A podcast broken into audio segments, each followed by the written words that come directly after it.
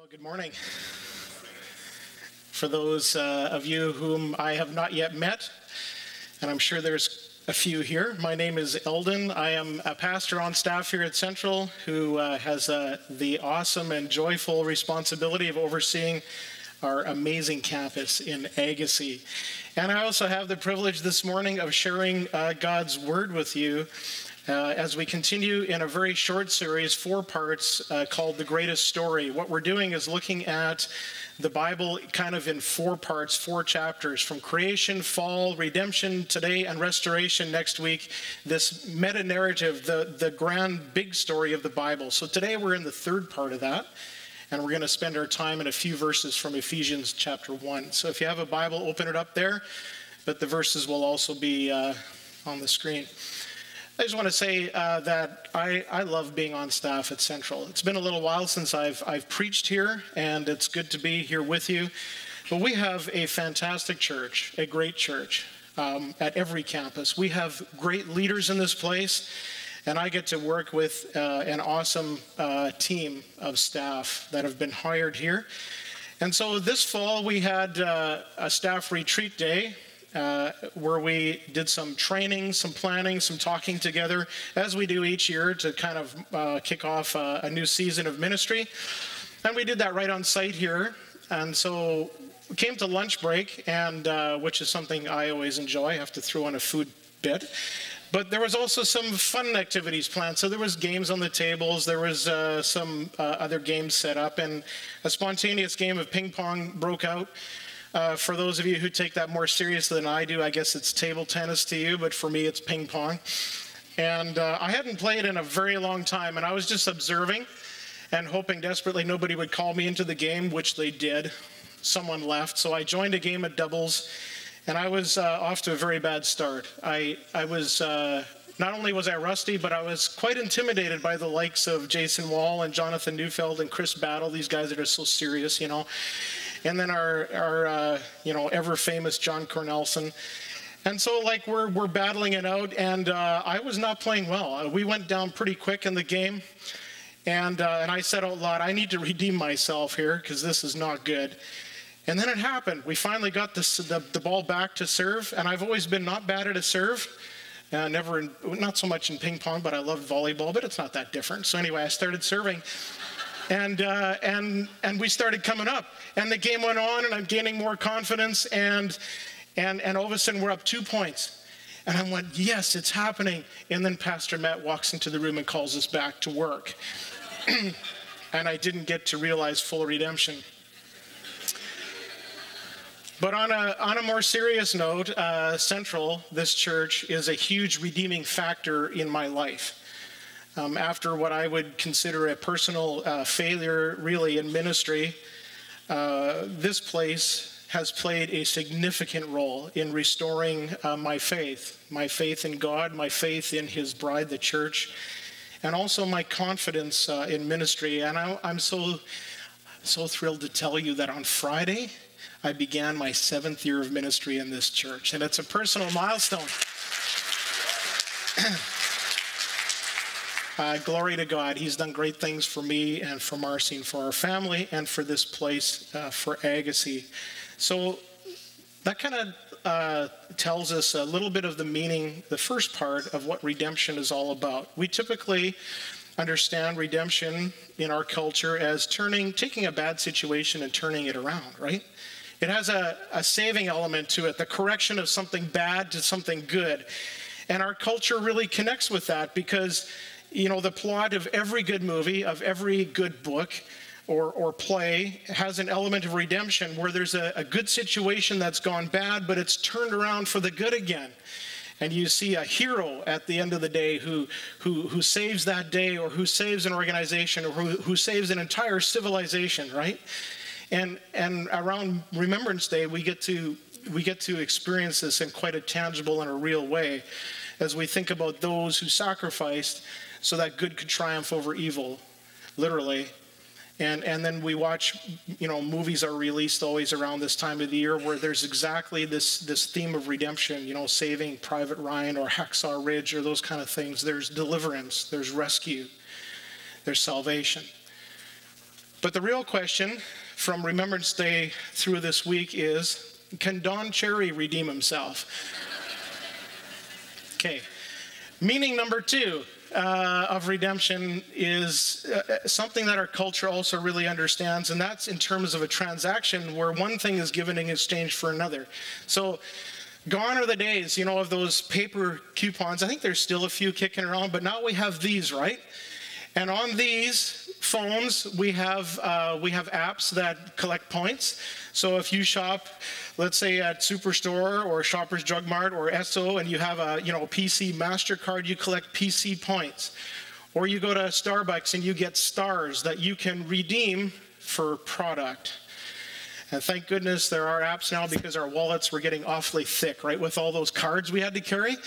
But now we just have a bunch of passwords to remember. So redemption, uh, redemption is hard. But uh, as I was preparing for this sermon, I got an email actually because we collect PC points, right? And uh, and it talked about Shoppers Drug Mart having a redemption event, and they have bonus redemption events where they give you extra points to get extra things. It's their way of getting you in the store. We trade points so that we can that are earned as we purchase things so that we can get free product. Something is gained through something that is given in exchange. So our culture understands these concepts and, and it tracks with the biblical meaning, but the emphasis is way off. And as we talk this morning, uh, as we unpack a few verses of scripture from Ephesians 1, you're going to see where the emphasis is different.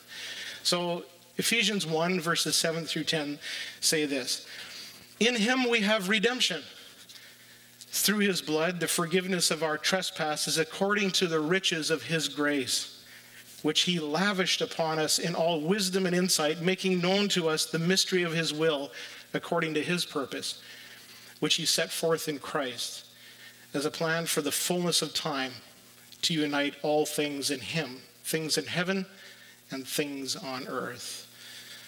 So I want to focus on that one word, redemption, because all of the other words in these verses revolve around that.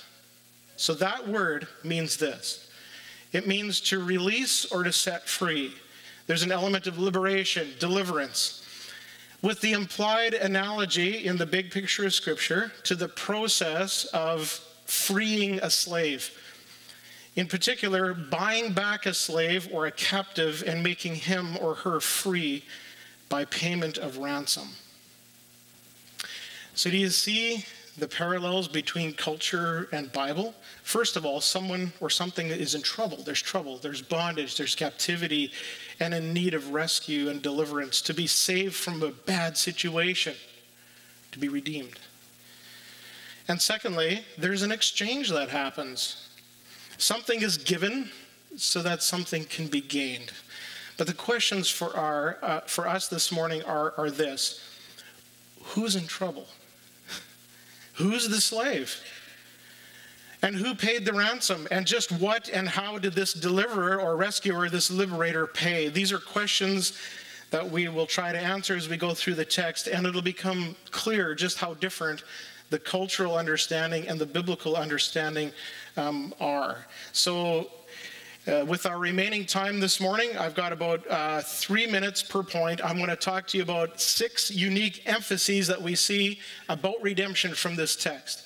This is like a whole series packed into about 20 minutes. So here we go. First of all, redemption is in Him. Seems obvious, but we need to ask the question who's Him? Paul wrote, In Him we have redemption.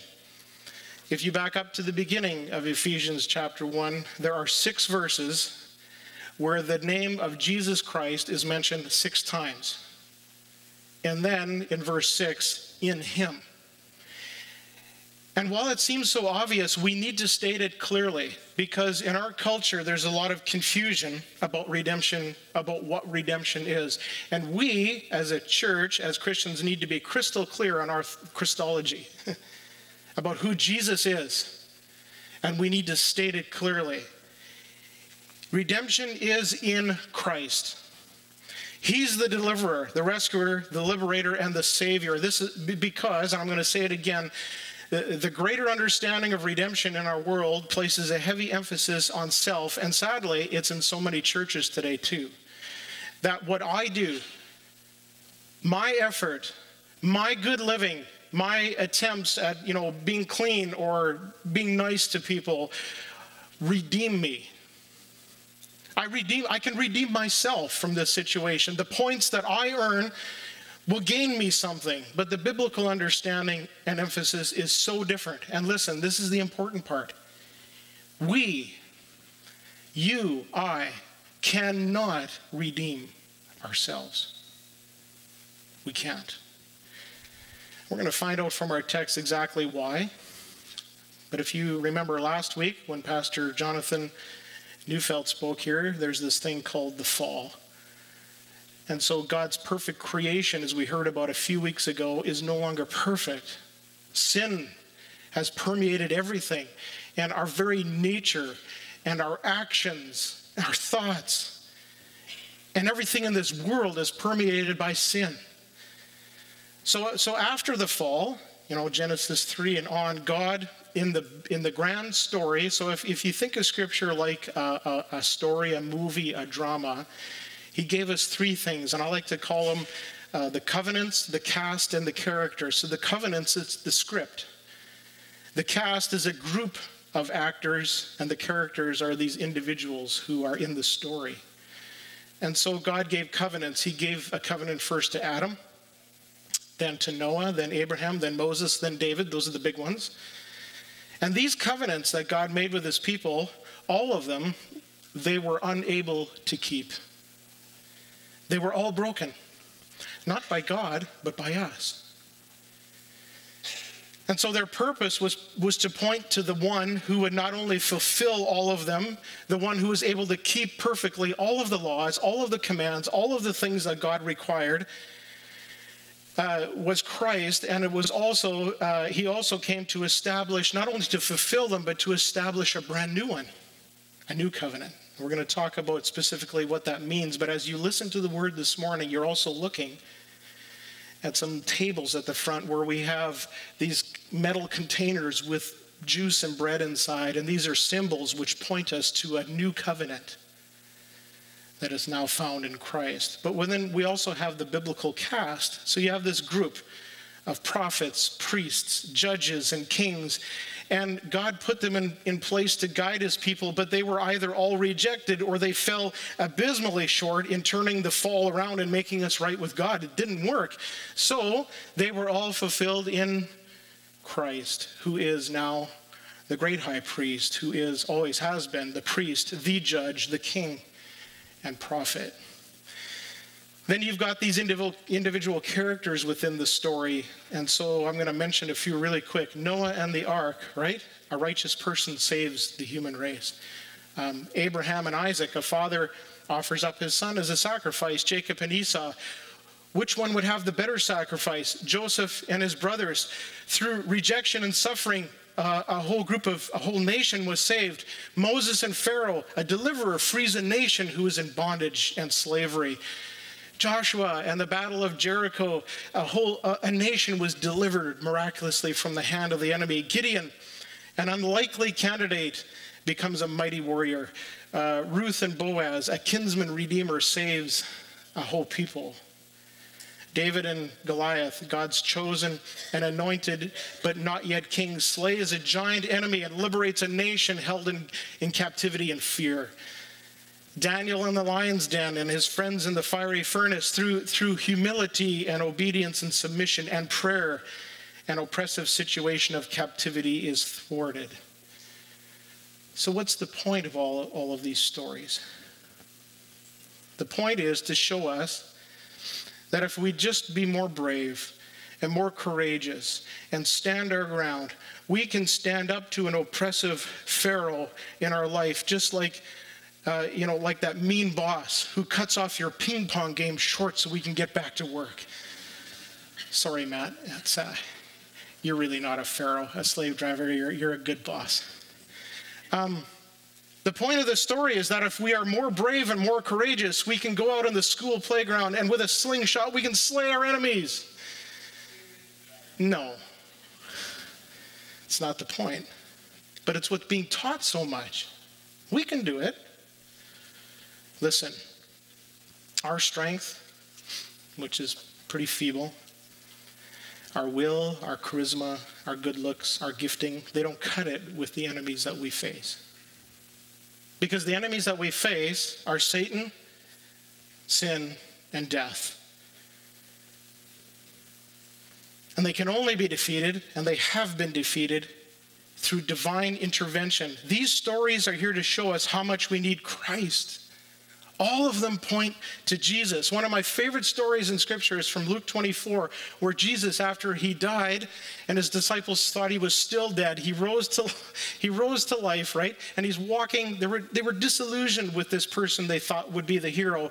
And, and Jesus joins them on this road to Emmaus, and he's listening to them. And then he begins to tell them, it says in Scripture, beginning with Moses and all of the prophets Jesus interpreted to them, he explained to them in all of the scriptures, the, the meta narrative of the Bible, everything concerning himself. He said, Listen, it all points to me.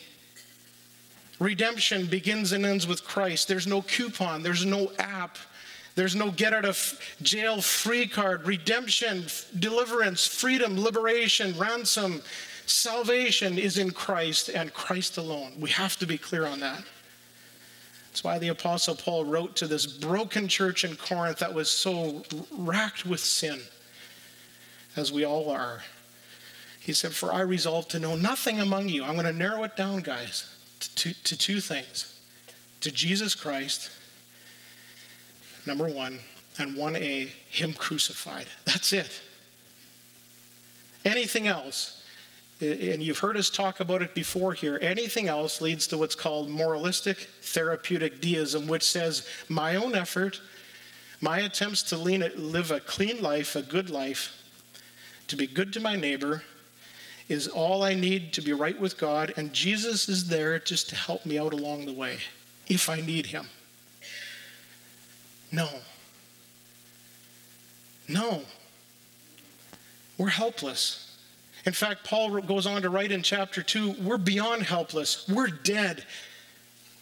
And the only hope we have is in Christ. C.S. Lewis said, The Son of God, Jesus Christ, became a man to enable men to become sons of God. Number two, we have uh, redemption is for us. In Him, we have redemption there's two there's two, there's two dangers in in our thinking when it comes to redemption uh, and liberation and deliverance and bondage and all that kind of stuff. Number one is this: why do I need to be redeemed? I mean, I do live a good life. You know, I've, I've never been arrested. You know, I got a good reputation in my neighborhood. I'm I'm pretty kind to everybody that I live with. L- listen to God's word for a moment. Romans 3. God says, None is righteous. No, not one. No one understands. No one seeks God. All have turned aside. Together they have become worthless. No one does good, not even one, for all have sinned and fall short of the glory of God. That's who we are, and that's why redemption is in Him. But the, the, the other danger is to say, and I heard it just last week, someone um, at, our, at our campus in Agassiz came to me and said, Could you Pray for my brother in law. He's in the hospital and he's dying. And I went to visit him, and he said, and he said to me, How can I ever be forgiven? I've done so many bad things. I, I'm not worthy. How can I ever be redeemed? I'm too far gone. And I know that in a, in a crowd this size this morning, there are many, in fact, maybe the majority, who are racked with some sort of guilt in their lives over something they've done. And to you, I want to say this it's from God's word as well. Same book, Romans 5. But God shows his love for us in this. While we were still sinners, Christ died for us. Since therefore we have now been justified by his blood, how much more shall we be saved by him from the wrath of God? For if while we were enemies, we were reconciled to God by the death of his Son, much more now that we are reconciled, shall we be saved by his life. That's who we are. And that's why redemption is in him, because he loves us.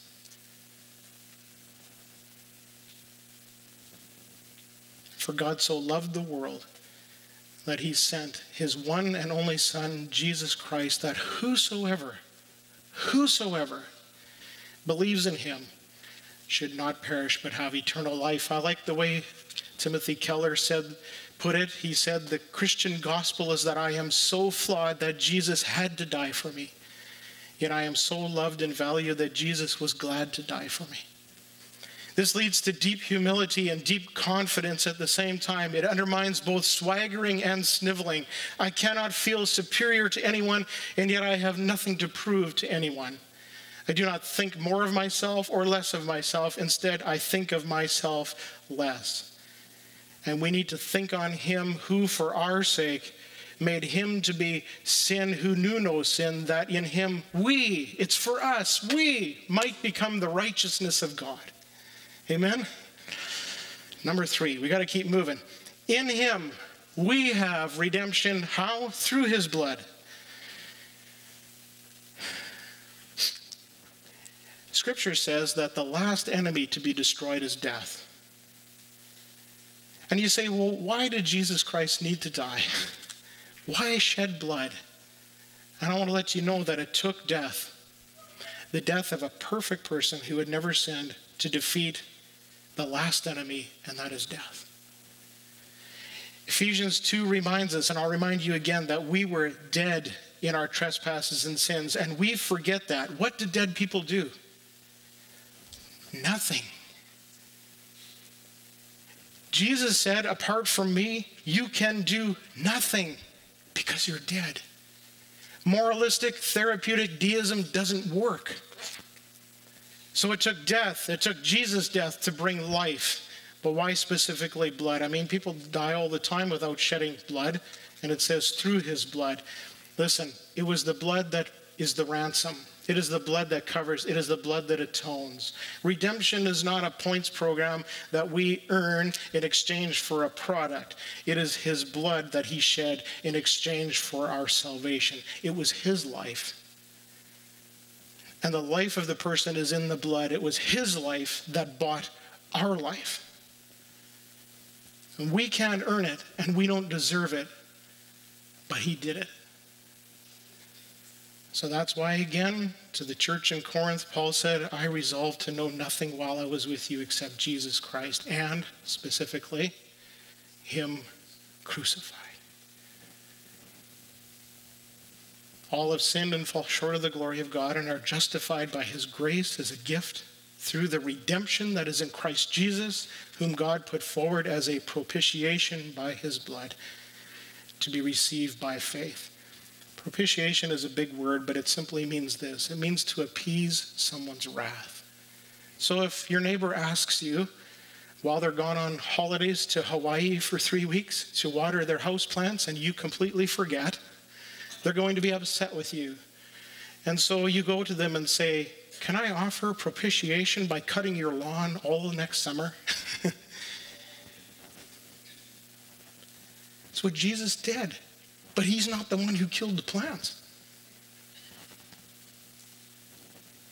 He's not the one who sinned. And yet he still paid for it. Through Christ's sacrifice, he took our place and he suffered the penalty of death for our sin through the shedding of his blood, so that the wrath of a holy God could be appeased and our sin atoned for.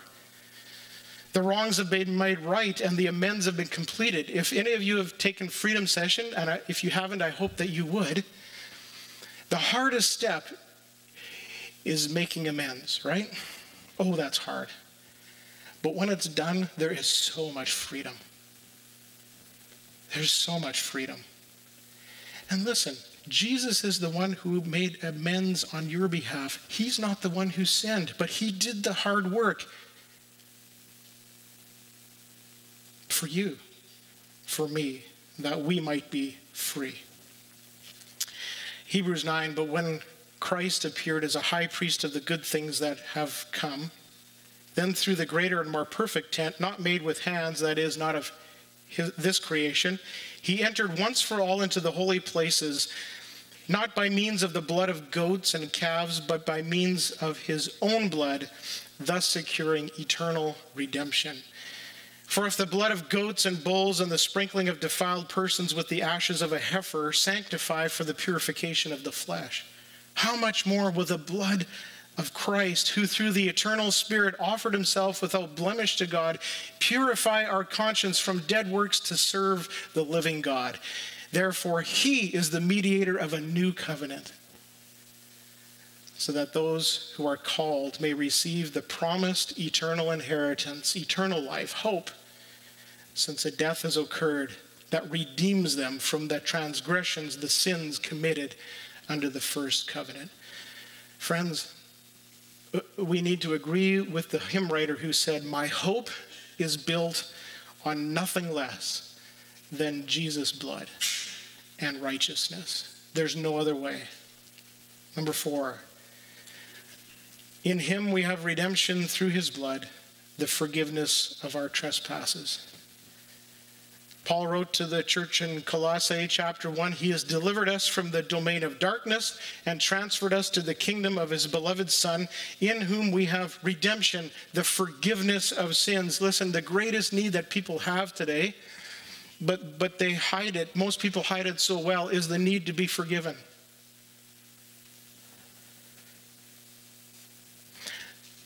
I don't know about you, but in, in, my personal relationships, especially with those closest to me, when I have wronged somebody, my wife, my kids, those that I work with, and I've messed up, and they offer me forgiveness, that brings life. you, you breathe a huge sigh of relief when forgiveness is offered. And that's what redemption is all about. It's the forgiveness of our sins. I'm so glad for what was shared this morning by uh, John and Shalom because it reminds me of a story in Mark chapter 2 where Jesus was teaching in a house and, and a paralyzed man was brought in. And the people wanted Jesus to heal the man. So he looked at him couldn't walk. He said, Son, your sins are forgiven. And they went, What? And they were muttering and thinking to themselves, like, who, who is this guy? Who can forgive sins but God alone? And Jesus knew their thoughts, and so he said to them, Listen, what's easier to say, your sins are forgiven, or get up and walk to a paralyzed man? He said, So you know, just so you know, that the Son of Man has authority on earth to forgive sins. He turned to the paralyzed man. He said, Get up, take your mat, and go home. And that's exactly what happened. Praise God. Similar to our story in Thailand this morning. Isn't that fantastic? But what's the greater miracle? The forgiveness of sins. And Jesus alone has the authority and the power to do that. Number five. In him we have redemption through his blood, the forgiveness of our sins according to the riches of his grace. And oh man, I wish we had more time because Paul said that the grace of God is so lavish. It is so lavish. Have you, have you ever received a gift from someone that is so lavish where you think, I, I don't deserve this? I am just so unworthy to even accept what they're offering to me right now. Have you ever had that experience? That doesn't even come close. That doesn't even come close to the gift that God has offered us through his son Jesus. The gift of salvation, of redemption through Christ and his blood for our forgiveness was so lavish that he who committed no sin would suffer and die the most horrible death ever on a cross and shed his blood. And, and before that, to sweat drops of blood in the garden in agony over what he was about to endure but doing it anyway for people that hated him. That's lavish. It was so lavish that scripture says that he planned it long before we ever sinned or rejected him or became his enemies. Isaiah talks about that, that it was the will of God to crush him. It was so lavish that both Jesus and Paul affirm that it doesn't matter how much we sin, forgiveness from God is always given. And we need to do that for each other. But it was also so lavish that Paul said, hey, because of that, I have to stop sinning because I'll do anything now for him who gave his life for me. It was so lavish that Jesus went in to rescue dead people. Listen, nobody rescues dead people. That's called a recovery mission, not a rescue mission. And Jesus went in on enemy territory, facing the most formidable foes that we have Satan, sin, and death itself to deliver us when we were dead and to make us alive. That's how much he loved us. That's how lavish his grace on was that the Lord Jesus, though he was rich, yet for your sakes he became poor, so that you through his poverty might become rich. And number six, God's redemption. Because of his redemption, it was given to unite all things in him, things in heaven and things on earth. See, right now we live in this space. With the coming of Christ and his resurrection and his ascension back to heaven, he inaugurated what's called a kingdom, the kingdom of God, the kingdom of heaven. But there's these competing kingdoms until this kingdom is fully realized when he returns, right? And so you have the kingdom of darkness and death, the world, Satan's domain, and you have the kingdom of light, the kingdom of life, God's kingdom. And the two are competing for one another and there's a there's a war in our souls. There's a war in our culture But a time is coming because of this single act of Christ where everything will be made right and that curse of sin will be completely reversed and there will be light 24/7 because in him there's no darkness, no death, and he will come he has come to reconcile things in heaven and things on earth, everything. And that's why Jesus taught us to pray every day, your kingdom come, your will be done on earth as it is in heaven. So how do we respond? To this good news? Three ways. I'm going to be straight up. Number one, we need to repent. Um, to repent means to turn. Don't let that word freak you out. Jesus said there's, there's two kingdoms. Paul, Paul made it clear that there's two kingdoms there's darkness and there's light, there's death and there's life. So if we're going this way, simply we need to turn around and go that way to experience life and everything that God has for us. That's what it means to repent, to turn, to say, Jesus, I want to follow you instead of that, the world. When the Apostle Paul met Jesus and Jesus changed his life, the very first thing Jesus said to him was, Paul, I got a call in your life, and your call is to go and share the gospel, the good news, with your people and to all of the Gentiles. It was a big calling, but he said, Paul, you're the guy, and this is what I want you to do. Acts 26, to open their eyes so that they may turn from darkness to light, from the power of Satan to God, that they may receive forgiveness of sins and a place among those who are sanctified by faith in me, in Jesus. So that's what I'm asking you to do this morning. If you have never encountered Jesus, if you've never met him, would you turn this morning from darkness to light? Would you turn from the power of Satan to God? Would you turn from death and embrace life in Christ? Because God is so rich in mercy because of the great love that, with which he loved us, even when we were dead in our trespasses, he made us alive together with Christ. By grace you have been saved through faith. And this is not of your doing, it is the gift of God, not as a result of works, so that no one can boast. Would you receive that gift this morning if you haven't already? Lee Strobel said, Jesus Christ did not come into the world to make bad people good. He came into this world to make dead people live would you live this morning? And it doesn't matter what you think. I'm too good. Why do I need that? Or I'm too bad. I've done too many things wrong that how could I ever be forgiven? Listen, the good news is for you, and it doesn't matter what you've done. Around here, I was counting up the years of pastoral experience that we all have, and Pastor Ron by far has more than any of us combined. but about 120 years, right? I think, of pastoral ministry. That's a lot of stories that we've listened to not in you alone. We've listened to a lot of things, and I have personally, that would just make your hair curl. People live in guilt, in shame, in fear. And I want to tell you this morning that it doesn't matter what you've done. God loves you.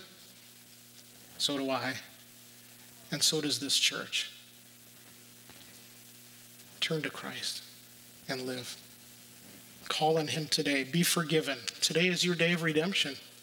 Secondly, return. Some of you have wandered away from the truth. Uh, your hearts are cold. You live in captivity to Satan. And God says this to his people who messed up. He said, You know, I, I have blotted out your transgressions like a cloud and your sins like mist. Return to me. Return to me, for I have redeemed you. So maybe today you need to return. And if you have returned and you know Jesus and you're walking with him, the third response is just to rejoice. and when I think that God, his son not sparing, sent him to die, I scarce can take it in.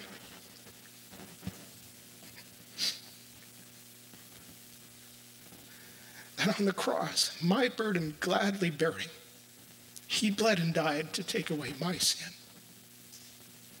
Then sings my soul, my Savior God, to thee, how great thou art. How great thou art. Then sings my soul, my Savior God, to thee, how great thou art. How great thou art. Let's pray.